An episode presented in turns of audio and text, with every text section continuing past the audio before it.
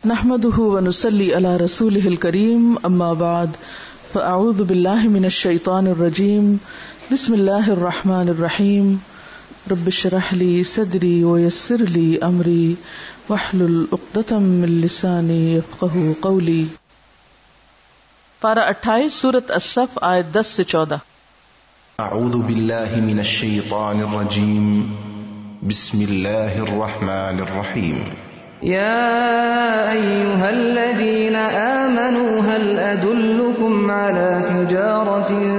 تنجيكم من عذاب أليم تؤمنون بالله ورسوله وتجاهدون في سبيل الله بأموالكم وأنفسكم ذلكم خير لكم إن كنتم تعلمون يغفر لكم ذنوبكم ويدخلكم جنات تجري من تحتها الأنهار ومساكن طيبة في جنات عدن ذلك الفوز العظيم وأخرى تحبونها نصر من الله وفتح قريب وبشر المؤمنين يا أيها الذين آمنوا كونوا أنصار الله كما قال عيسى بن مريم للحواريين من أنصاري إلى الله قال الحواريون نحن أنصار الله فآمن الطائفة من بني إسرائيل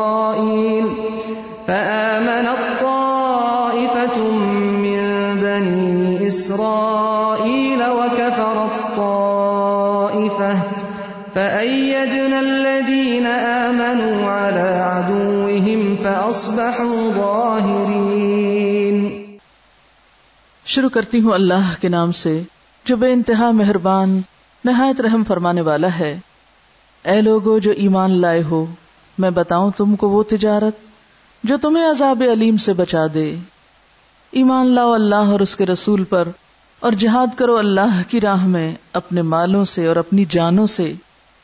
یہی تمہارے لیے بہتر ہے اگر تم جانو اللہ تمہارے گناہ معاف کر دے گا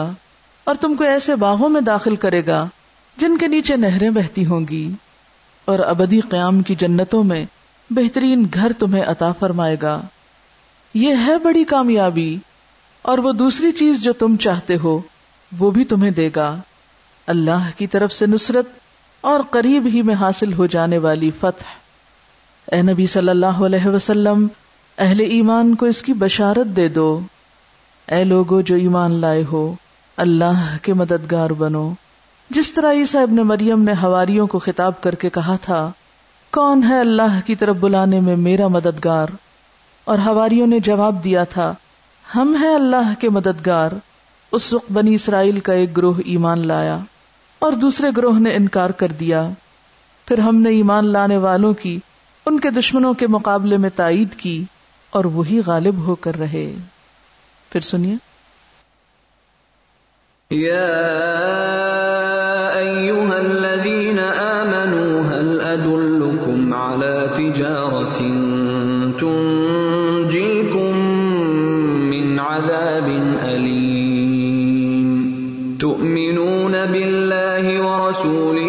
وتجاهدون في سبيل الله بأموالكم وأنفسكم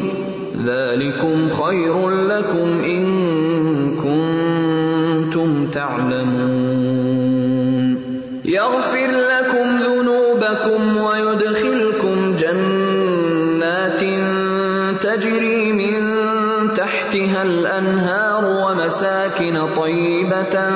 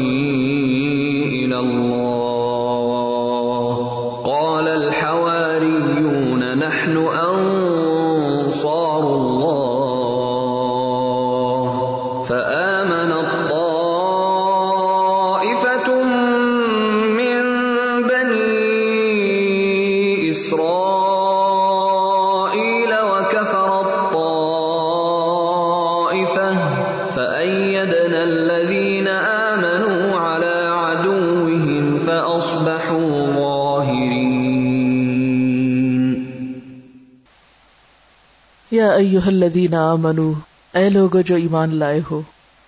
حل الکم کیا میں بتاؤں تم کو اللہ تجارت ان ایک تجارت کے بارے میں کون سی تجارت تنجی کم بن عذاب علیم جو تمہیں دردناک عذاب سے بچا لے گی ایسی تجارت جو تمہیں درد دینے والے عذاب سے بچا لے گی اور وہ تجارت کیا ہے تو و کہ اللہ اور اس کے رسول کو مان جاؤ ان کی باتوں پر ایمان لے آؤ اور اس کا پھر عملی ثبوت دو کیسے وہ تجاہد فی سبیل اللہ جد و جہد کرو جہاد کرو اللہ کے راستے میں کیسے ام والم انفسکم اپنے مالوں اور نفسوں کے ساتھ جانوں کے ساتھ ذالکم خیر الکم اس راستے میں جان اور مال لگانا تمہارے حق میں بہتر ہے ان کن تم تالمون اگر تم جانتے ہو یاد رکھیے تجارت میں پہلے سرمایہ لگانا پڑتا ہے تجارت کیسے کی جاتی ذرا سوچیے آپ سوچ رہے ہیں کوئی بزنس شروع کریں سب سے پہلے کس کا سوچیں گے پروفٹ کا انویسٹمنٹ اور انویسٹمنٹ میں صرف پیسہ نہیں آپ کا وقت آپ کی سوچ آپ کی ذہنی صلاحیتیں اور بہت ساری چیزیں بہت کچھ لگا دیتے ہیں آپ جب جا کر آپ کی تجارت سنبھلتی ہے وہ کہتے ہیں نا پہلے سال چٹی دوسرے سال ہٹی اور تیسرے سال کھٹی کیا مطلب اس کا پہلے سال چٹی یعنی جو لگایا ہے وہ ریٹرن نہیں ملتا بلکہ لاس پر جاتا ہے اکثر لگاتے ہی رہنا پڑتا ہے دینا ہی پڑتا ہے دینا اور دینا اور دینا ہی پڑتا ہے پھر کمانا شروع کرتا ہے انسان کچھ کچھ ریٹرن آنے لگتا ہے اور پھر کھٹی یعنی پھر جا کے کاروبار سیٹ ہوتا ہے اور یہ اصول ہر معاملے میں ہے چاہے آپ اپنا گھر بنائیں چاہے آپ دکان بنائیں چاہے آپ دین کا کام کریں ابتدا میں آپ کو کیا کرنا پڑے گا چٹی پڑے گی چٹی پڑے گی یعنی دینا پڑے گا اسی لیے یہاں پر پہلے کیا کہا گیا بتاؤں تم کو تجارت کیا کرنا ہوگا ایمان لانا پڑے گا اور مال اور جان دونوں دینے پڑیں گے دینا پڑے گا اب جب دینے کی بات آتی ہے تو انسان کا حال کیا ہوتا ہے کسی کو بھی جب کچھ دینا پڑتا ہے کوئی بھی چیز جس سے آپ کو بہت پیار ہو چاہے آپ کا مال ہو چاہے آپ کا اپنا نفس اور ذات ہو جب دینا پڑتا ہے تو انسان کا دل تھوڑا ہونے لگتا ہے فوراً سوچتا ہے مجھے کیا ملے گا اور جس کو میں دے رہا ہوں اس سے کیا ملے گا یہ بھول جاتا ہے کہ کسی اور سے بھی کچھ مل سکتا ہے اسی لیے اکثر لوگ یہی ناکام ہو جاتے ہیں وہ دے ہی نہیں پاتے جب دے نہیں پاتے تو ملتا بھی نہیں انہیں کچھ تو یہاں کیا فرمایا کہ پہلے دو جان بھی دو مال بھی دو دونوں دو اور یہی دو چیزیں سب چیزوں سے زیادہ پیاری ہیں دیکھیے کچھ اور بھی تو مانگا جا سکتا تھا نا تو سب سے زیادہ ہمیں کیا اچھا لگتا ہے اپنا آپ اور پھر مال تو جس سے محبت کا دعویٰ ہے یعنی اللہ کی ذات سے اس کے لیے یہ محبوب ترین چیزیں دے دو انویسٹمنٹ کرو اب جب دینے کی باری آتی ہے تو انسان کا دل تھوڑا تو اللہ تعالیٰ فرماتے ہیں کوئی بات نہیں ذالکم خیر الکم یہ دینا تمہارے لیے اچھا ہے ایمان کس چیز کا تقاضا کرتا ہے سوچ کی قربانی دینے کا اپنے نظریے اور اپنے بلیف کی قربانی خاص طور پر ان لوگوں کے لیے جو پہلے کسی اور بلیف پر ہوں نئی تعمیر ہو رہی ہو ان کے اندر یعنی ایمان لا کر اور پھر اس کے بعد مال اور جان یہی تمہارے حق میں بہتر ہے ملے گا کیا مجھے کیا ملے گا یغفر لکم و گناہوں کی معافی ملے گی کیا نہیں چاہتے کہ اللہ تم کو معاف کر دے اور کیا ملے گا وہ یو جنات تمہیں باغوں میں داخل کرے گا خوشیوں میں داخل کرے گا تجریم تحت حل انہار جن کے نیچے نہریں بہ رہی ہیں وہ مسا اور عمدہ گھر اس دنیا میں انسان کی یہی تو خواہشات ہوتی کیا کہ اس کو اچھے لوگ ملے جو اس کے قصور معاف کر دیا کرے جو غلطیوں کے باوجود بھی اس کو ایکسپٹ کر لیں اور اچھا گھر ہو اور پھر وہ ہمیشہ کے لیے ہو فی جنات عدن باغات ہو یہ سب ملے گا العظیم یہ ہے بہت بڑی کامیابی یہ ہے اصل کامیابی لیکن اس کامیابی کے لیے انسان کو پہلے دینا پڑے گا دیے بغیر نہیں ملتا کوئی تجارت دنیا کی ایسی بتائیں کہ جس میں کسی نے کچھ لگایا نہیں اور اس کو صرف نفع ہی نفع ہو رہا ہے ہو سکتا ہے آپ مال نہ لگائیں لیکن آپ کو اپنا وقت لگانا پڑے گا ہو سکتا ہے آپ وقت نہ دیں لیکن مال انویسٹ کرنا پڑے ہو سکتا ہے کہ آپ یہ دونوں نہ دیں لیکن آپ کو اپنا دماغ سے کوئی کام میں حصہ ڈالنا پڑے لیکن اس کے بغیر کچھ حاصل نہیں ہو سکتا اگر دنیا میں نہیں حاصل ہو سکتا تو آخرت میں کیسے حاصل ہو سکتا ہے آخر تمہاری عقل میں یہ بات کیوں نہیں آتی کہ دیے بغیر کچھ نہیں ملتا دنیا میں بھی کامیابی کا یہی ذریعہ ہے سکسیسفل لوگ ہمیشہ دینے والے ہوتے ہیں وہ اخرا تو حبو نہا اور دوسری چیز بھی ملے گی جس سے تمہیں محبت ہے یعنی جلدی دنیا میں کوئی کامیابی نظر آ جائے ہماری کوششیں پھلتی پھولتی نظر آ جائیں نصر من اللہ اللہ کی طرف سے مدد وہ فتح قریب اور قریبی فتح جلدی ملنے والی فتح آخرت میں تو جنتیں ملیں گی بخشش ملے گی سب ملے گا لیکن دنیا میں بھی کیا ملے گا نصر من اللہ اللہ کی مدد آئے گی کیوں اللہ کا وعدہ ہے سورت محمد میں اللہ تعالیٰ فرماتے ہیں ان تنسر اللہ وہی سب اقدام کو ان تنسر اللہ اگر تم اللہ کی مدد کرو گے کم وہ تمہاری مدد کرے گا نہیں چھوڑے گا تنہا تمہیں کیونکہ اس رستے میں مشکلات آتی ہیں نا تو انسان فوراً بدل ہونے لگتا مایوس ہونے لگتا ہے میری تو دعائیں نہیں سنی جا رہی میرے تو حالات نہیں بدل رہے اور میرے تو کام کا کوئی نتیجہ نہیں نکل رہا میں تو پہلے سے بھی پیچھے جا رہا ہوں نہیں امتحان ہو رہا ہے امتحان کیونکہ آپ کو انعام جو دیا جانا ہے تو امتحان کے بغیر کیسے سرٹیفکیٹ ملے گا تو نہیں ہو سکتا اس لیے اللہ کا وعدہ ہے ان تنسر اللہ اور ایک اور جگہ پر اللہ تعالیٰ فرماتے سورت الحج میں اللہ ضرور با ضرور مدد کرے گا دو دفعہ میں نے کیوں کہا ضرور با ضرور اس لیے کہ لا بھی تاکید کا نون مشدد بھی تاکید کا ضرور مدد کرے گا کس کی وہی انسرو جو اس کی مدد کرتا ہے یعنی اس کے دین کی مدد کرتا ہے جو اللہ کے دین کی مدد کرتا ہے اللہ اس کی مدد ضرور کرتا ہے تنہا نہیں چھوڑتا لیکن پہل تمہیں کو کرنی پڑے گی اس لیے کہ نفع تمہیں چاہیے فائدہ تمہیں چاہیے اللہ کو تو کوئی فائدہ نہیں چاہیے اللہ تو تمہاری مدد کا محتاج نہیں ہے وہ اخرا تو ہبو نہا نسر اللہ و فتح قریب و بشر المنین مومنوں کو خوشخبری سنا دو یا الذین منو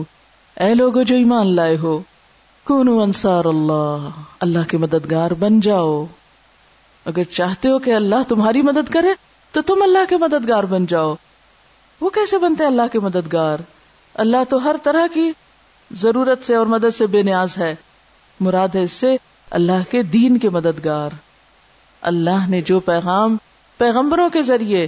انسانیت تک پہنچایا اب ان کے بعد تمہیں یہ کام کرنا ہے خدا کی واہی کو لوگوں تک پہنچانا ہے خدا کے پیغام کو لوگوں تک لے کے جانا ہے اور اس کے ذریعے لوگوں کے شعور بیدار کرنے ہیں یہ ہے انصار اللہ کا مطلب دیکھیے یہ پہلا کام اور پہلا اسٹیپ ہوتا ہے بہت سے لوگ جہاد کو قتال کے معنی میں لیتے بلا شبہ جہاد قتال کے معنوں میں بھی استعمال ہوتا ہے لیکن پیغام پہنچائے بغیر قتال کی ممانت ہے جس کو آپ نے پیغام نہیں پہنچایا اس کی آپ جان نہیں لے سکتے قرآن میں کیا سکھایا گیا ہے کہ اگر میدان جنگ میں بھی کوئی جس کے اوپر تمہاری تلوار اٹھی ہوئی ہو وہ اگر کہے کہ مجھے اللہ کا کلام سننا ہے تو تم تلوار رکھ دو گے کیونکہ تمہیں لوگوں کی جانیں نکالنے کے لیے نہیں بھیجا گیا رحمت اللہ عالمین بنا کر بھیجا گیا اللہ کے رسول کو اور آپ کی امت بھی لوگوں کے لیے رحمت ہے لہٰذا امت کا بھی فریضہ کیا بنتا ہے پہلے پیغام پہلے میسج جب میسج کی حجت تمام ہو چکے تو پھر جیسے جیسے حالات ہوں گے جیسے جیسی ضروریات ہوں گی اس کے مطابق اگلے قدم اٹھائے جائیں گے لیکن اس میں تو کوئی شک ہی نہیں کہ جہاد کا پہلا معنی اللہ کی طرف سے آئی ہوئی واہی اور اللہ کی طرف سے آئے ہوئے پیغام کو دوسروں تک پہنچانا ہے سمجھدار لوگوں کا یہ فیصلہ ہے دنیا میں عام حالات یہی ہیں کہ مائنڈ سیٹ بگڑ گیا ذہن نہیں بنا اور نبی صلی اللہ علیہ وسلم کا سب سے بڑا کارنامہ کیا ہے کہ آپ نے ذہن تیار کیے اس کام کے لیے افراد تیار کیے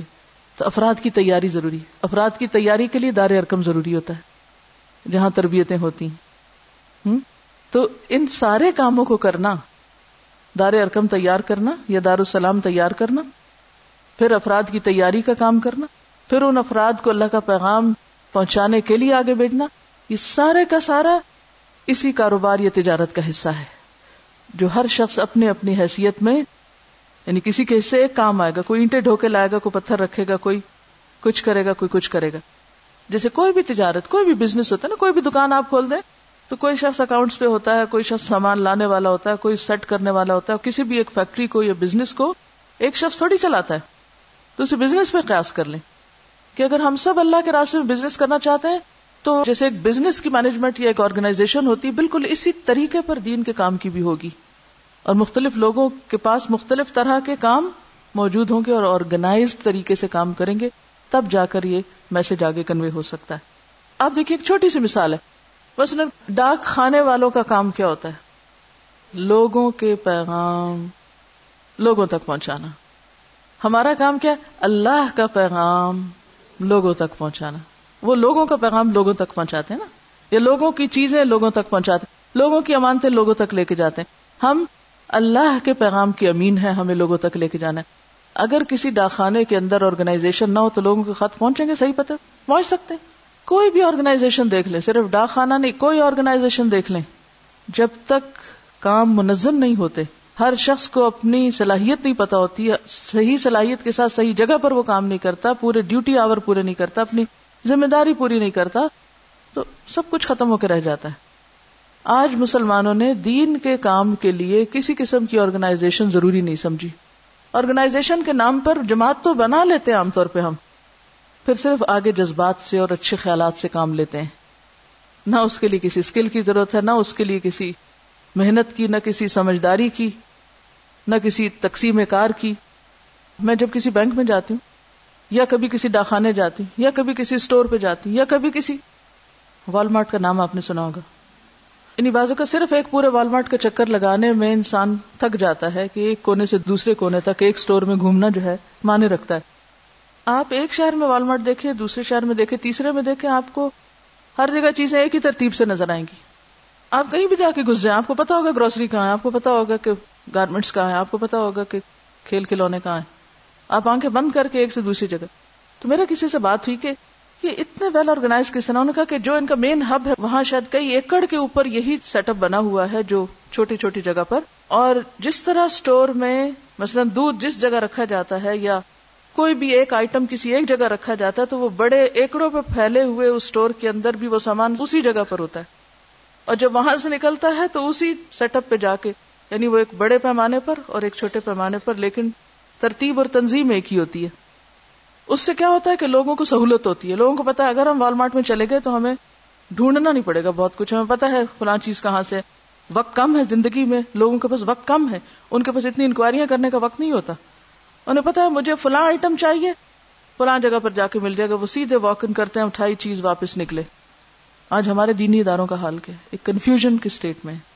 کوئی پتا نہیں کون سی چیز کہاں سے ملے گی کس سے ملے گی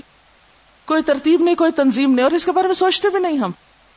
اب لوگ اتنا دنیا میں محو ہیں اتنی مصروف زندگی ہے ان کی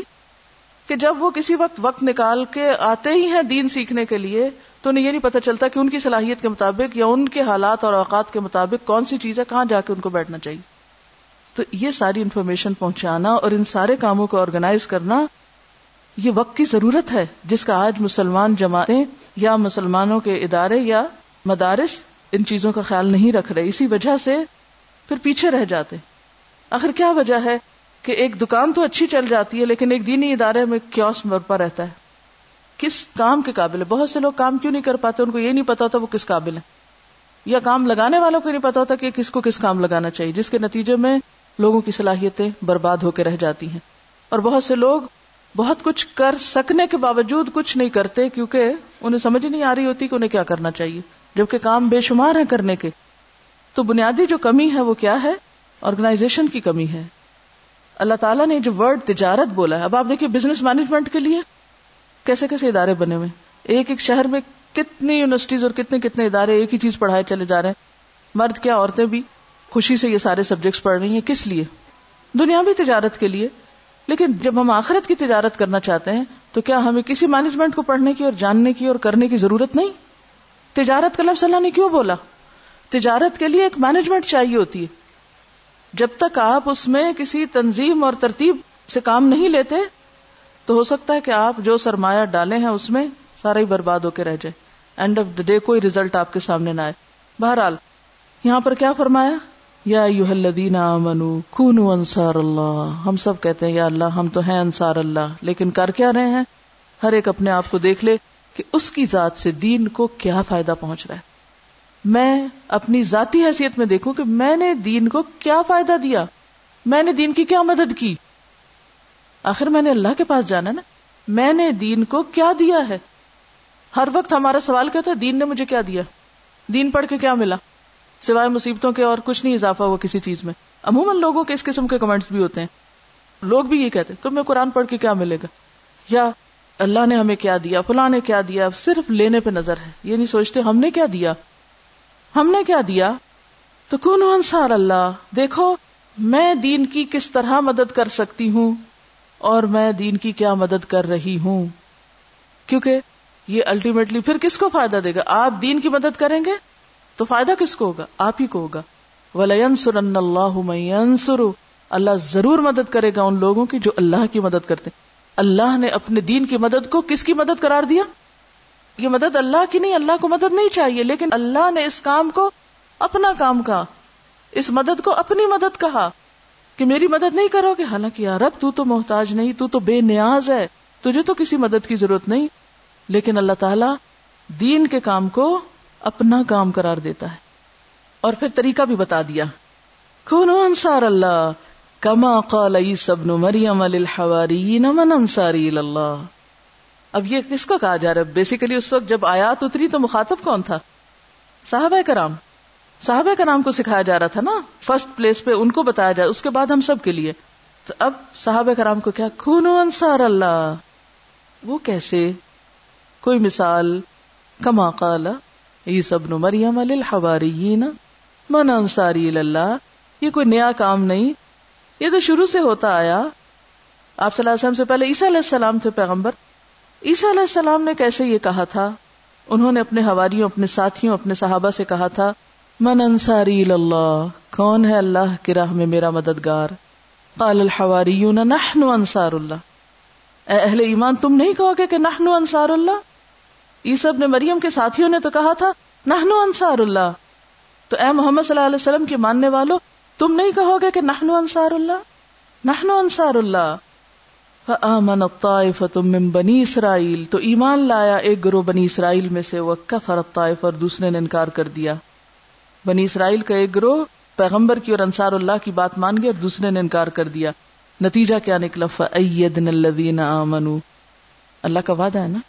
کہ ایمان لانے والوں کی مدد کرے گی ایمان والوں کی ہم نے تائید کر دی فَأَيَّدْنَ الَّذِينَ آمَنُوا اللہ ادب ایمان والوں کو ہم نے ان کے دشمنوں پر مدد دی ظاہرین تو وہ غالب آ گئے وہ ظاہر ہو گئے آپ کو معلوم ہے کہ حضرت عیسیٰ علیہ السلام نے جس دور میں یہ پکارا تھا اس دور میں اکثریت نے انکار کیا تھا چند لوگوں نے کہا جاتا کہ بارہ لوگ تھے جنہوں نے آپ کی پکار پہ لبیک کہا لیکن یہ جواب اتنا سچا تھا کہ بعد میں یہی لوگ غالب آئے اب آپ دیکھیں کہ مسیح علیہ السلام جب اٹھا لیے گئے تو اس کے بعد چند گنے ہوئے لوگ انتہائی سخت ترین حالات میں جو سچے دل سے یہ کہنے والے تھے نہنو انصار اللہ انہوں نے اٹھ کے یہ مشن سنبھال لیا اب آپ دیکھیے کتنے کم لوگوں سے مشن شروع ہوتا ہے علیہ السلام ساری زندگی اپنی جتنا بھی وقت تھا کوشش کرتے رہے ان کی زندگی میں وہ نتائج سامنے نہیں آئے حتیٰ کہ کن حالات میں وہ اٹھائے گئے اس وقت یہ تو کوئی سوچ ہی نہیں سکتا تھا کہ یہ لوگ بھی کبھی غالب آئیں گے لیکن دیکھیے اللہ اپنے کام کیسے کراتا ہے اگر آپ میں اخلاص ہے نا اور آپ دنیا سے چلے بھی جائیں تو جو آپ کی تڑپ ہے جو آپ کی سوچ اللہ اس کو پورا کرے گا کیونکہ سچائی آپ میں ہونی چاہیے اگر آپ سچے ہیں نا اپنی نیت میں تو اللہ بھی اس بات پیدا کر دے گا اور اگر ہم خود ہی سچے نہیں اور صرف باتیں کرنا جانتے ہیں کیونکہ ہمیں سے اکثر لوگ یہ بڑے بڑے دعوے کرتے ہیں بہت دل چاہتا ہے دین کے لیے کچھ کریں بہت دل چاہتا ہے یہ کریں وہ کریں اندر معلوم نہیں کیا ہوتا اللہ ہی جانتا ہے صحابہ کرام یا یہ ہماری کتنی دفعہ جا جا کے پیغمبر کو بتاتے ہیں ہم آپ کے ساتھ ہیں اور ہم آپ کے لیے بہت کچھ کرنا چاہتے ہیں نہیں وہ زبان سے کچھ نہیں کہتے وہ عمل کر کے دکھاتے تھے ہماری اکثریت زبانی دعوے بہت کرتی ہے لیکن جب عمل کا وقت آتا ہے تو پیچھے ہٹ جاتے ہیں اب آپ دیکھیے کہ ظاہرین اللہ کا وعدہ کیسے پورا ہوا کہ جو مدد کرے گا میں اس کی مدد ضرور کروں گا اب دیکھیے کہ مسیح علیہ السلام کو تو سولی پہ چڑھانے کی کوشش کی گئی لیکن اب ہوا کیا کہ جن لوگوں نے آپ کا انکار کیا تھا انہوں نے ایک بہت بڑا ظلم کیا تھا اس ظلم کے ساتھ وہ زمین پہ رہ نہیں سکتے تھے اس کا بدلہ انہیں ملنا تھا اب آپ دیکھیں کہ صرف آپ کے اٹھائے جانے کے بعد ستر عیسوی میں ٹیٹس نے کس پہ حملہ کیا تھا کچھ پتا بنی اسرائیل پہ کیا تھا نا یہود پہ کیا تھا انہیں پہ کیا پھر اس نے کیا کیا تھا کچھ کو ہلاک کیا کچھ کو زلیل کیا اور انہیں ان کے اصل جگہ سے نکال کے تتر بتر کر دیا اب یہاں ایک ویکیوم ہو گیا نا اللہ کو بظاہر دین کا دعوی کرنے والی ایک قوم اس کا تو برا حال ہو گیا اب آپ دیکھیے کہ اس کے بعد کیا ہوتا ہے یہی جو ہواری ہیں جو کام کر رہے ہیں اپنی ذمہ داری پوری کر کے اگلی نسل کو اگلی نسل کو دیتے چلے جا رہے ہیں وہ پیغام اب ان کی کوششیں بارآور ہوتی ہیں دیکھیے بازو کے دانا دیر تک جیسے کھجور کی گٹلی ہوتی ہے نا دیر تک اس کو زمین میں رہنا پڑتا ہے پہلے اس کا پودا اگتا ہے چھوٹا سا اگتا ہے کوئی شکل نظر نہیں آتی لیکن جب ایک دفعہ گرو کر جاتا ہے تو پھر سال ہا سال بعض اوقات کئی کئی سو سال پھل دیتا ہے وہ کسی کسی پودینے یا کی طرح کا پودا نہیں ہوتا کہ جو فوراً نکلا اور ختم وہ پھر کئی کئی صدیوں تک پھل دیتا ہے اب ان کی کوششیں پہلے تو چھوٹے پیمانے پر تھیں جیسے مسلمانوں کی ابتدا میں دار ارکم کے ارد گرد چھوٹی چھوٹی سرگرمیاں لیکن وہی لوگ جب مدینہ پہنچے تو کیا کچھ کیا انہوں نے یہاں بھی آپ دیکھیے کہ کس طرح پھر وہ اپنا کام کرتے رہے کرتے رہے کرتے رہے حتیٰ کہ وہ رومی شہنشاہ تک پہنچ گئے ہم کیا کہتے ہیں اوپر والوں کو ہٹاؤ پھر دین آ جائے گا ایسے دین کبھی نہیں آتا اس لیے کہ دین کی جڑیں زمین پر ہوتی ہیں کوئی پودا جڑوں کے بغیر نہیں کھڑا ہو سکتا جب تک گراس روٹ لیول پہ کام نہیں ہوگا جب تک لوگوں کے اندر نہیں ایک چیز اترے گی آپ صلی اللہ علیہ وسلم نے پہلے کیا کیا انسان تیار کیے پھر تبدیلی آئی تھی انسانوں کی تیاری کے بغیر کوئی تبدیلی نہیں آ سکتی محض چند لوگوں حکومت کے تبدیل کرنے سے کوئی تبدیلی نہیں آ سکتی کیونکہ ایک حکومت تبدیل کر کے دوسرا آ کے ڈکٹیٹر بن کے بھی آپ کے اوپر کچھ اپنے حکم چلانا چاہے زبردستی بھی نمازیں پڑھوانا چاہے تو لوگ کیا کریں گے دفتر سے چھٹی کر کے باہر جا کے سگریٹ پیئیں گے وہ نماز کا سارا ٹائم وہیں گزار کے آ جائیں گے وہ نہیں پڑھیں گے ٹھیک ہے چند لوگوں کو موقع مل جائے گا وہ کر لیں گے مگر اندر نہیں اترے گا دین اس کے لیے سوچ بدلنی پڑتی ہے اور سوچ بدلنے کا کام طویل کام ہوتا ہے جس کو عام طور پہ لوگ نہیں کرنا چاہتے پھر اس کے بعد آپ دیکھیے کہ کیا ہوتا ہے کہ وہ مبلغ یہی بارہ لوگ جب آگے چلتے چلتے چلتے پھیلتے ہیں تو رومی شہنشاہ جو ہے وہ مسیحیت قبول کر لیتا ہے وہ ان کے پیغام سے متاثر ہوتا ہے اب کیا ہوا کانسٹنٹائن جس کا زمانہ دو سو بہتر سے تین سو تینتیس عیسوی ہے اس نے مسیحت قبول کر لی وہ وہ دور تھا کہ جب لوگ اناس والا دین ملوک کے اوپر عمل کرتے تھے کہ جو بادشاہ کا دین وہی ہمارا دین اب اس کے نتیجے میں کیا ہوا کہ جب بادشاہ عیسائی بنا تو تن پوری سلطنت نے عیسائیت قبول کر لی لیکن یاد رکھیے کہ بادشاہ تک کیسے پہنچے احتجاج کر کے جلوس نکال کے نہیں بادشاہ کی انا کو جگا کے نہیں اس کے ضمیر کو جگا کے خاموش تبلیغی سرگرمیوں کا نتیجہ تھا کہ بادشاہ ان کے اخلاق سے متاثر ہو کے مسلمان ہوا تھا یا مسیحی ہوا تھا اب یہ صرف تین سو سال بعد مسیح علیہ السلام کی وفات کے تین سو سال بعد رومی سلطنت کی اکثریت مسیحی بن چکی تھی اور پھر وہاں سے پھیلتے پھیلتے پوری دنیا تک ان کے نمائندے پیغام لے گئے اور آج تک آپ دیکھیں ان بارہ لوگوں کی کوششیں صدیوں تک رنگ لا رہی ہیں اور کس طرح فس بہ ظاہرین وہ غالب آ گئے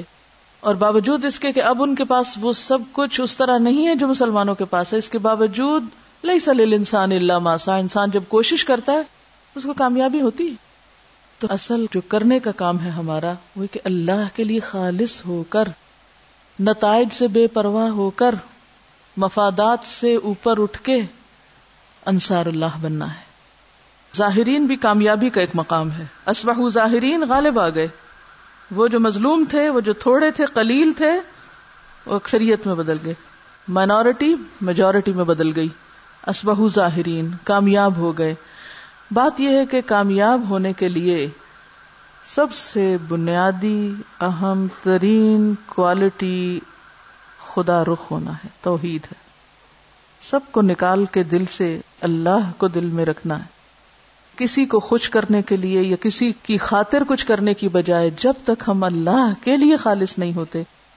تو دین کے کام میں کامیابی نہیں ہوتی ساری توجہ ساری ایفرٹس ساری محنت اللہ کی رضا حاصل کرنے میں لگانا ہے اس کی مرضی اور اس کی رضا کے مطابق زندگی بسر کرنا خواہ کوئی دیکھ رہا ہو یا نہ کوئی سلا دے یا نہ کوئی تعریف کرے یا نہ صرف اللہ کی خاطر جب ہم اللہ کو چھوڑ کر بندوں کی بڑائی کے احساس میں گم ہوتے ہیں تو قبلہ بدل جاتا ہے نا پٹڑی سے اتر جاتے ہیں بہت سے لوگ گھر سے نکلتے ہیں انصار اللہ بننے کے لیے اللہ کی طرف چلتے کے لیے اور اللہ تعالی تو وہ اوپر رہ گیا وہ نیچے کسی چیز میں کھو گئے تو جو ریل پٹڑی پہ نہ چلے وہ کہاں چلی جاتی وہ منزل پہ پہنچے گی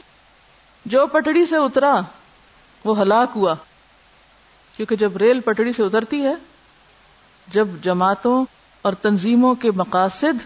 اللہ کے دین کی سربلندی نہیں مخصوص مفادات کو نمایاں کرنا ہے یا مخصوص چیزوں کو ہائی لائٹ کرنا ہے تو برکتیں اٹھ جایا کرتی پٹڑی سے اتر جاتے ہیں لوگ اور پٹڑی سے اترنے والے کبھی بھی نہ خود منزل پہ پہنچتے اور نہ ہی پیچھے والے پہنچتے سب ہلاک ہوتے ہیں تو یاد رکھیں ہماری ساری سرگرمیاں ساری کوششیں ساری محنتیں اپنے رب کی رضا حاصل کرنے کے لیے ہونی چاہیے اور پھر تھوڑی سی کوشش بھی ہوگی نا تو بہت فائدہ مند ہو جائے گی انشاءاللہ لیکن اگر اس میں ہو گئی ملاوٹ اگر انصار اللہ بننے کی بجائے کوئی مفادات رستے میں آ گئے اور ان کے لیے کام شروع کر دیا کسی شخصیت کو نمایاں کرنے یا کسی انسان کو بلند کرنے یا کسی خاص نظریے مخصوص اپنی سوچ کو سب چیزوں پہ حاوی کرنے کی کوشش کی فائدہ نہ ہوگا نہ دنیا میں کامیابی اور نہ آخرت میں پھر کیا حاصل کیا ابراہیم علیہ السلام کی سنت آپ دیکھیے کہ کس طرح اس دور میں چار ہزار سال پہلے آج کی بات نہیں چار ہزار سال پہلے دو تین بر اعظموں پر انہوں نے دین کا کام کیا تھا اور اس وقت ان کے ساتھ کتنے لوگ شامل ہوئے تھے ابراہیم علیہ السلام کو اس وقت دیکھے کیا ان کے دور میں لوگوں کی کوئی بھیڑ جمع ہو گئی تھی نہیں لیکن انہوں نے پودے لگا دیے تھے ہر جگہ اپنے بچوں کو چھوڑ کے خود جا کر پیغام پہنچا دیا تھا اور خود چلے گئے دنیا سے لیکن پیغام پھیلتا رہا اصل چیز کثرت یا قلت نہیں ہوتی اصل چیز کوالٹی ہوتی ہے آپ میں اخلاص کتنا ہے آپ کس کے لیے یہاں آتے ہیں کس کے لیے آپ نکلے پھر سنیے يا أيها الذين آمنوا هل أدلكم على تجارة تنجيكم من عذاب أليم تؤمنون بالله ورسوله وتجاهدون في سبيل الله بأموالكم وأنفسكم ذلكم خير لكم إن كنتم تعلمون يغفر لكم ذنوبكم ويدخلكم جنات تجري من تحتها الأنهار ومساكن ومساكن طيبة في جنات عدن ذلك الفوز العظيم وأخرى تحبونها نصر من الله وفتح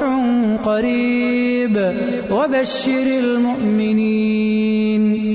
يا أيها الذين آمنوا كونوا أنصار الله كما قال عيسى كما قال عيسى بن مريم للحواريين من أنصاري إلى الله قال الحواريين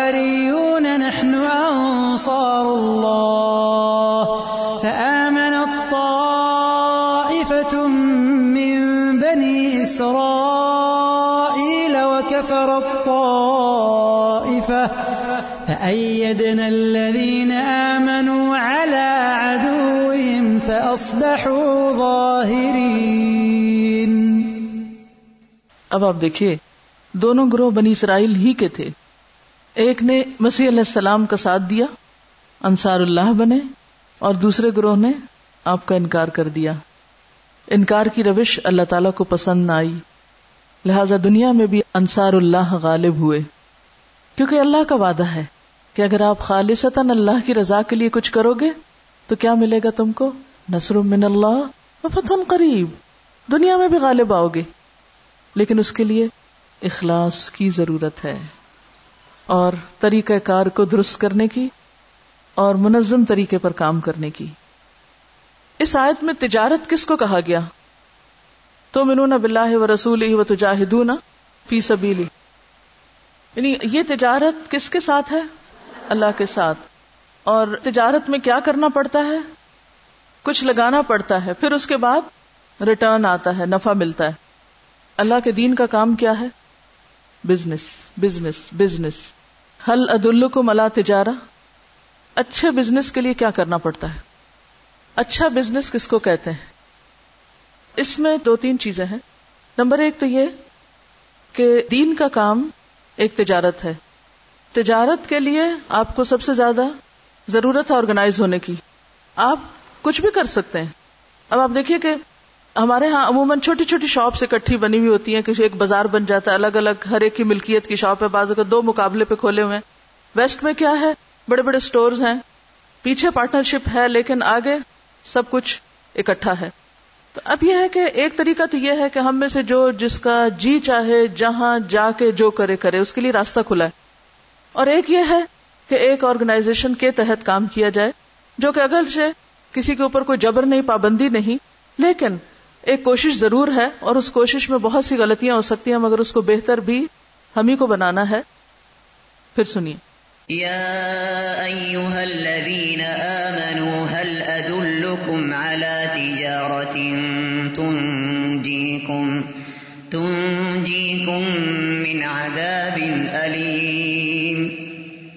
تؤمنون بالله ورسوله وتجاهدون وتجاهدون في سبيل الله بأموالكم وأنفسكم ذلكم خير لكم إن كنتم تعلمون يغفر لكم ذنوبكم ويدخلكم ويدخلكم ويدخلكم جنات تجري من تحتها الأنهار ومساكن ومساكن طيبة في جنات عدن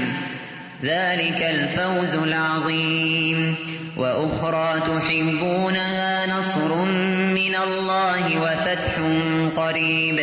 وبشر المؤمنين يا أيها الذين آمنوا كونوا نصارى الله كما قال عيسى بن مريم كما قال عيسى بن مريم للحواريين من أنصاري إلى الله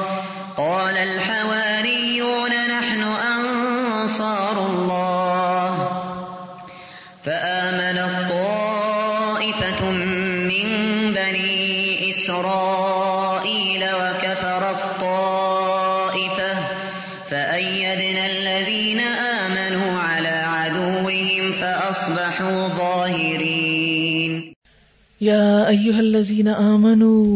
اے لوگو جو ایمان لائے ہو حل ادلکم کیا میں بتاؤں تم کو اللہ تجارت ان ایک تجارت تن جی کم نزابن نلیم جو تمہیں دردناک عذاب سے بچائے تجارت کیونکہ تجارت بزنس کے لفظ میں بڑی اٹریکشن ہے اور آپ دیکھیں کہ اس وقت بھی امت کی پرائرٹی کیا ہے دنیا بزنس اپنی صلاحیتوں کو اپنے ٹیلنٹ کو اپنے قلم کو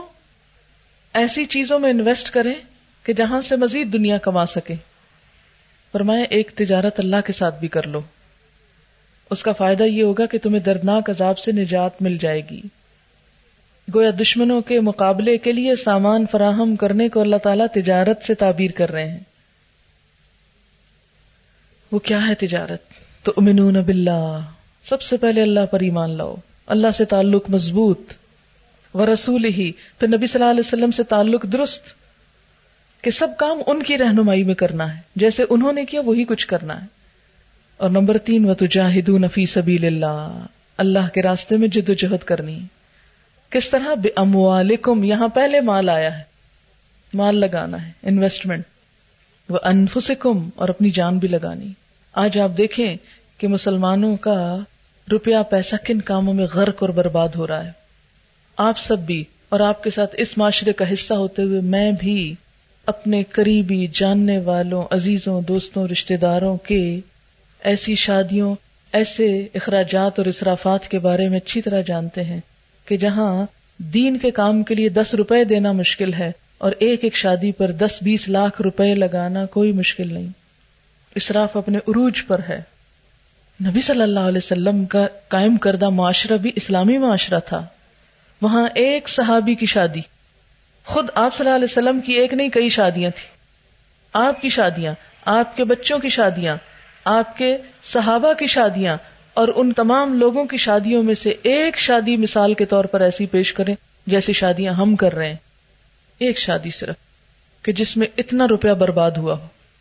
محض کارڈ چھپوانے میں محض کئی کئی کھانے پکانے میں اس وقت اسلام کی جو حالت ہے کیا ہم افورڈ کر سکتے ہیں یہ سب فضول خرچی ایسا تو کافروں کے ملک میں نہیں ہو رہا جو ہم مسلمان جن چیزوں میں پڑھے کسی انگریز کی شادی پہ اتنا اسپینڈ نہیں ہوگا جتنا ایک مسلمان یہ سب کچھ کر رہا ہے بیکار کی چیزوں میں اگر صرف ایک مہینے میں ہونے والی شادیوں کے بے جا اخراجات ضروری نہیں غیر ضروری اخراجات کو آپ جمع کر لیں تو ایک ایک شہر کے اندر ایسے زبردست ادارے بن سکتے ہیں ایسی زبردست مشینیں آ سکتی ہیں کہ جن کے ذریعے آپ اپنے آفیسز میں بیٹھ کر کفر کا توڑ کر سکیں لیکن سارے وسائل تو خود اپنی خواہش نفس کے اوپر استعمال ہو رہے ہیں دین کے اوپر تو نہیں ہو رہا تو پھر اللہ کیسے بدلے ایسے لوگوں کی حالت جو اپنا مال اس راہ میں لگانا ہی نہیں چاہتے اور اگر کوئی مال لگا دیتا تو وہ خود آنے کو تیار نہیں بس اس کا فرض پورا ہو گیا پیسے بھیج دیے ہم نے خود نہیں آ سکتے وقت نہیں ہے کسی بھی بزنس میں آپ صرف پیسہ لگا دیں اور خود گھر جا کے سو جائیں تو کیسے کام ہوگا اور نجات حاصل کرنے کے لیے اللہ کا دیا ہوا نسخہ نہیں استعمال کر رہے کیا کہہ دیتے ہیں اللہ غفور الرحیم ہے نبی صلی اللہ علیہ وسلم شفات کر دیں گے صورت اللہ کاف میں آپ دیکھیں قرآن کی مختلف صورتوں میں آگے بھی ایک بڑی زبردست صورت آ رہی ہے ان شاء اللہ تعالیٰ اس میں بھی آپ پڑھیں گے اللہ نے نجات کے لیے ایک نسخہ بتایا ہم دوسرا استعمال کر رہے ہیں اللہ نے فرمایا آؤ میں تم کو بتاؤں کہ نجات کیسے ہو سکتی ہے اس کے لیے پہلے اللہ پر ایمان لاؤ پھر رسول پر پھر جہاد کرو اور ہم زبانی زبانی دعوے ہاں اللہ کو مانتے ہیں رسول کو بھی مانتے ہیں بھی کیا مانتے کیا کہا اللہ کیا چاہتا ہے تم سے یہ نہیں پتا نبی صلی اللہ علیہ وسلم نے کیا کہا کیا کیا کچھ خبر نہیں اور جد و جہد بھاگ دوڑ وہ ہم میں سے ہر ایک کتنی کر رہا ہے وہ ہم سب جانتے ہیں آپ دیکھیں کہ اسلام دشمن قوتیں اور قومیں اپنے مقاصد کے لیے کیسی کیسی جان مار رہی کیسے کیسے لوگ اپنی زندگیاں لگائے بیٹھے آپ کو پتا کہ ایک اشتراکی انقلاب پر لاکھوں لوگ قتل کیے گئے تھے کئی کئی لوگوں نے اپنی زندگیاں وقف کی اس نظریے کے پرچار میں تو یہاں پر اللہ تعالیٰ کیا فرماتے ہیں دردناک عذاب سے بچنا چاہتے ہو تو یہ تین کام کرنے ہوں گے اللہ پر ایمان رسول پر ایمان اپنے مال اور اپنی جان کے ساتھ جہاد ذالکم خیر القم ان کن تم توبہ کی وایت یاد کر لیں ان اللہ من المؤمنین حشتر بے ان لهم الجنہ اور اس میں بھی یقاتلون فی سبیلی کی بات آتی ہے یغفر لکم ذنوبکم کیا نجات ہوگی تمہارے گناہ معاف کر دے گا ہم تو ویسے ہی سمجھتے ہیں غفور الرحیم میں معاف کر دے گا تو کی کیا ضرورت ہے وہ کم تحت حل انہار تمہیں ایسے باغوں میں داخل کرے گا جن کے نیچے نہریں بہتی ہوں گی وہ مسا کے نقیب تنفی جنات عدن اور پاکیزہ گھر ہمیشگی کی جنتوں میں ذالک الفوز العظیم یہ ہے کامیابی بڑی وہ اخرا تو نہا اور وہ دوسری چیز بھی دے گا جس سے تم محبت رکھتے ہو کیا نثر من اللہ و فتح قریب اللہ کی طرف سے مدد اور قریبی فتح ان تنصر اللہ انصر کم و یوسب تقدام کم و بشر المنین اور بشارت دے دو مومنوں کو پیچھے آپ پڑ چکے والا ینسر اللہ ینسر اللہ ضرور مدد کرے گا ان کی جو اس کی کرتے ہیں وہ ان تم العلون ان کن تم پھر فرمایا امن کون انصار اللہ اے لوگ جو ایمان لائے ہو اللہ کے مددگار بنو اللہ کے مددگار بنو اللہ کو مدد چاہیے نہیں اللہ کے دین کے کام میں اللہ کے دین کے مددگار بنو اپنے اقوال سے اپنے افعال سے اپنے جان سے اپنے مال سے کما کالا ای سب نمر للحواریین من انصاری اللہ جس طرح عیسا ابن مریم نے ہواریوں سے کہا تھا کون ہوگا جو میرا مددگار بنے اللہ کے راستے میں اللہ کی طرف جانے میں کون میری مدد کرے گا انصار اللہ ہواریوں نے کہا ہم ہیں اللہ کے مددگار اس دین کی دعوت و تبلیغ میں ہم آپ کے ساتھ چلیں گے بنی اسرائیل تو بنی اسرائیل کا ایک گروہ ایمان لے آیا وہ کفر اور ایک دوسرے گروہ نے انکار کر دیا تو ہم نے کیا کیا فعید نلزین تو تائید کی ہم نے ان لوگوں کی مدد کی ہم نے ان لوگوں کی جو ایمان لائے تھے ان کے دشمنوں کے مقابلے میں تو وہی غالب ہو کر رہے کہا جاتا ہے کہ مکی دور میں آپ صلی اللہ وسلم ایام حج میں فرماتے کون ہے جو مجھے پنا دے تاکہ میں لوگوں تک اللہ کا پیغام پہنچا سکوں اس لیے کہ قریش مجھے فریضہ رسالت ادا نہیں کرنے دیتے حتیٰ کہ آپ کی اس پکار پر مدینے کے اوس اور خزرج کے لوگوں نے لبیک کہا آپ کے ہاتھ پر انہوں نے بیت کی اور آپ کی مدد کا وعدہ کیا کہ ہم ہیں آپ کے مددگار یہ آپ کو ستاتے ہیں آپ ہمارے پاس آ جائیں اور آپ کو یہ پیشکش بھی کی کہ آپ ہجرت کر کے مدینہ آ جائیں تو ہم آپ کی حفاظت کی ذمہ داری لیتے ہیں حتیٰ کہ جب آپ ہجرت کر کے مدینہ تشریف لے گئے تو وعدے کے مطابق انہوں نے آپ کی اور آپ کے تمام ساتھیوں کی پوری مدد کی حتیٰ کہ اللہ نے ان کا نام ہی انصار رکھ دیا یا ایوہ کونوا انصار اللہ قیامت تک کے لیے ان کا نام انصار قرار پایا انہوں نے صرف دعویٰ نہیں کیا بلکہ حقیقت میں مدد کر کے دکھائی اور یہاں عیسیٰ علیہ السلام کی مثال دی گئی تو بنی اسرائیل میں سے صرف چند لوگ آپ کے ساتھ ہوئے تو اللہ نے انہی کی مدد کی اور وہ غالب آ کر رہے اور آپ دیکھیں کہ یہ غلبہ آج بھی ان کو حاصل ہے عیسیٰ علیہ السلام کے ماننے والوں کو یہود کے اوپر بحثیت قوم بھی آج جہاں کہیں یہود پنپ بھی رہے ہیں تو عیسائیوں کی سرپرستی سے ہی ان کی مدد سے ہی ان کے بغیر تنہا اکیلے کچھ بھی نہیں کر سکتے یہودی قرآن پاک کا یہ آخری مقام ہے جہاں ان لوگوں کو اللہ کا مددگار کہا گیا جو خل کے خدا کو دین کی طرف بلانے کے لیے کام کرتے ہیں اللہ انہیں اپنا مددگار کہتا ہے حزب اللہ اس سے پہلے سورت عال عمران میں آیت 52 میں سورت حج میں سورت محمد صورت حدید اور سورت حشر میں گزر چکا اللہ کسی کی مدد کا محتاج نہیں پھر یاد دہانی کرا دوں کہ یہاں مراد ہے اللہ کے دین کو لوگوں تک پہنچانے کے لیے جو انسانی کوششیں مطلوب ہیں ان کی طرف اشارہ ہے اور اس کے لیے سب سے پہلے اللہ کی ذات پر ایمان اعتماد اور پھر اس کے بعد نبی صلی اللہ علیہ وسلم کے طریقہ کار کی بھرپور پیروی اور نمبر تین جان اور مال کی قربانی بہت زیادہ مجھے اس آیت نے پکڑ لیا تھا اس میرے دل میں کھوب گئی تھی کہ اللہ تعالیٰ آپ کو تو مدد نہیں چاہیے پھر آپ مددگار مانگ رہے ہیں اپنے دین کے لیے وہ کہتے ہیں نا میری زندگی کا مقصد تیرے دین کی سرفرازی میں اسی لیے مسلمان اسی لیے نمازی ہماری تو ساری نمازیں اور ساری جہاد اور سب کچھ اسی مقصد کے لیے مسلمان تو جیتا ہی اس کام کے لیے وہ کھانے پینے کے لیے تھوڑی جیتا ہے وہ تو ایک ضرورت ہے پوری ہو جائے گی کچھ بھی کھا کے زندہ رہ سکتا ہے اور جو قسمت میں ہوگا کھا لے گا وہ پہننے کے لیے اور صرف گھر بنانے کے لیے اور زندگی کیش و عشرت حاصل کرنے کے لیے تھوڑی جیتا ہے کہ ایک گھر بن گیا تو ایک اور بن جائے ایک گاڑی مل گئی تو اس سے نئی ماڈل جو آئی ہے وہ خرید لے ایک فیکٹری لگ گئی تو ایک اور لگا لے ایک ملک میں گھر بن گیا تو ایک اور ملک میں گھر خرید لے گرمیاں کہیں گزارے سردیاں کہیں گزارے صبح کہیں گزارے شام کہیں گزارے یہ کام تو جنت میں ہو گے دنیا تو کام کرنے کے لیے ہے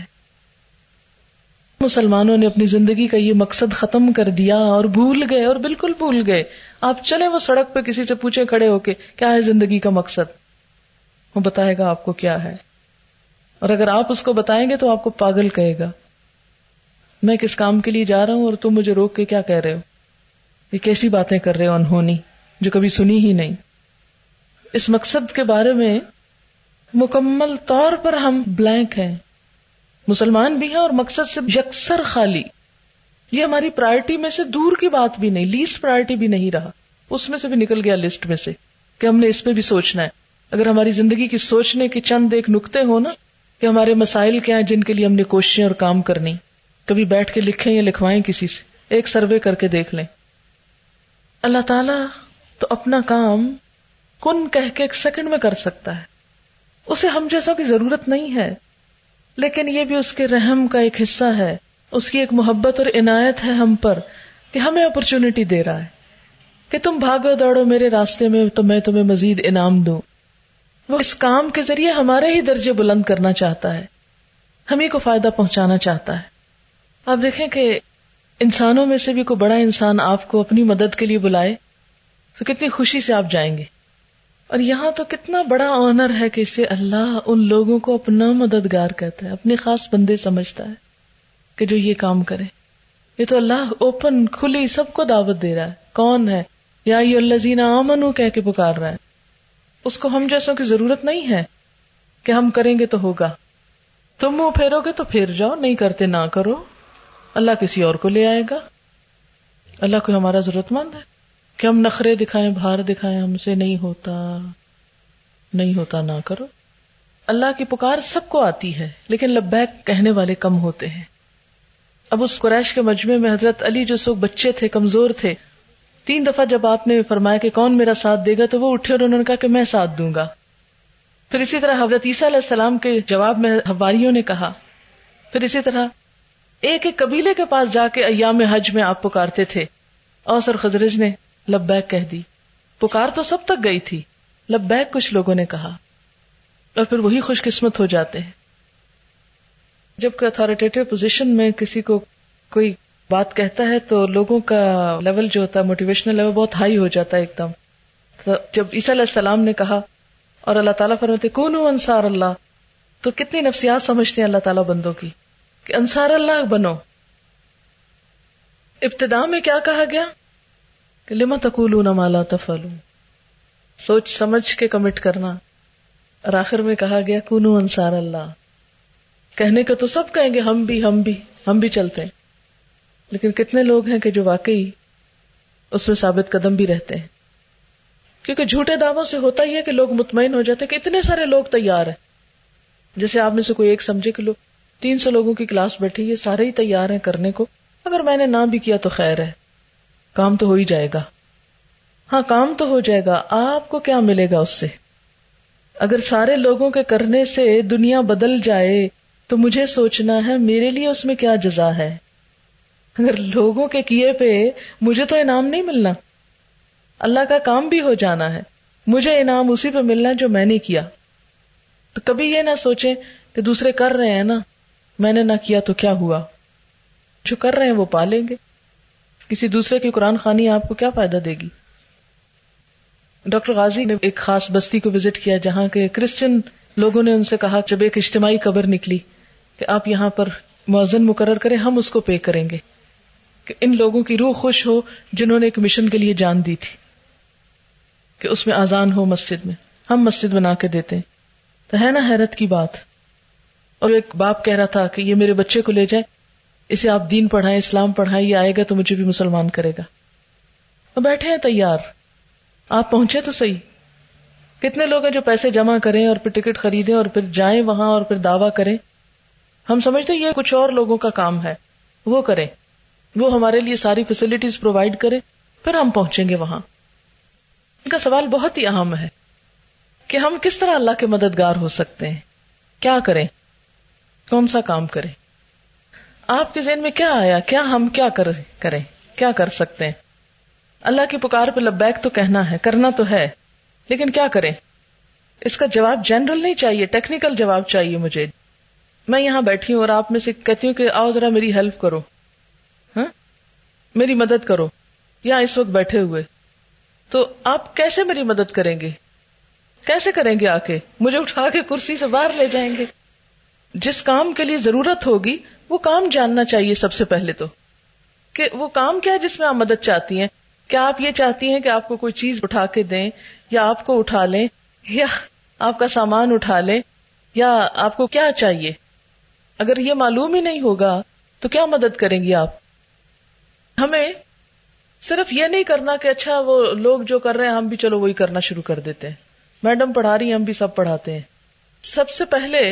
تو ہمیں آج کے دور کی ضرورت کو سمجھنا ہے کہ ضرورت کس بات کی ہے ہم آج کے دور میں دین کا کام کیسے کر سکتے ہیں دین کو کیا فائدہ پہنچا سکتے ہیں دین کی اپلفٹ کیسے کر سکتے ہیں جیسے بھاری بوجھ پڑا ہوا مثلاً یہ میز پڑا ہوا ہے اگر آپ نے اس کو اٹھانا ہے تو پہلے آپ سب سے کیا دیکھیں گے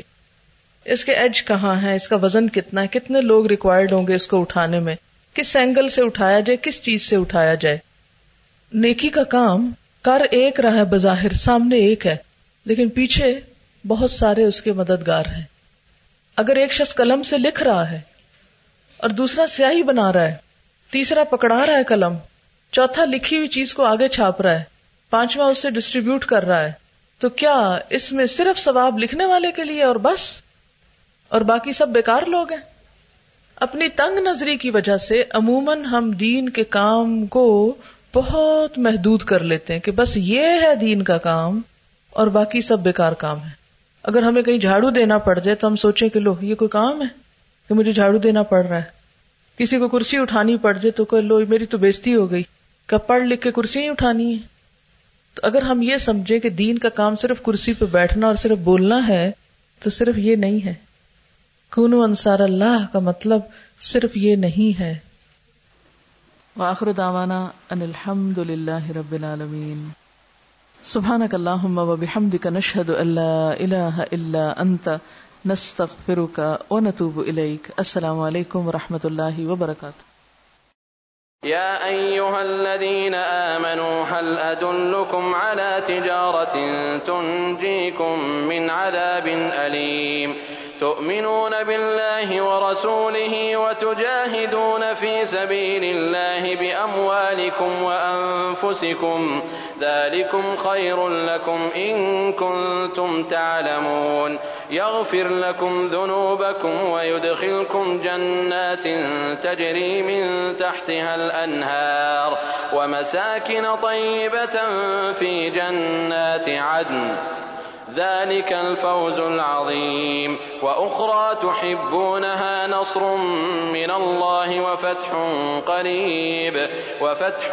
قريب وبشر المؤمنين يا أيها الذين آمنوا كونوا أنصار الله كما قال عيسى بن مريم للحواريين من أنصاري إلى الله قال الحواريون نحن أنصار الله فآمن الطائفة من بني إسرائيل وكفر الطائفة فأيدنا الذين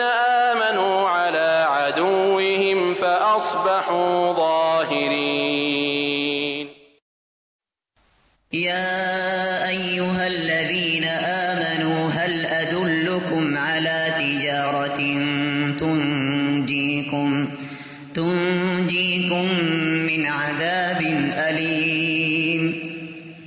تؤمنون بالله ورسوله وتجاهدون وتجاهدون في سبيل الله بأموالكم وأنفسكم ذلكم خير لكم إن كنتم تعلمون يغفر لكم ذنوبكم ويدخلكم ويدخلكم ويدخلكم جنات تجري من تحتها الأنهار ومساكن ومساكن طيبة في جنات عدن ذلك الفوز العظيم وأخرى تحبونها نصر من الله وفتح قريب وبشر المؤمنين يا أيها الذين آمنوا كونوا نصارى الله كما قال عيسى بن مريم كما قال عيسى بن مريم للحواريين من أنصاري إلى الله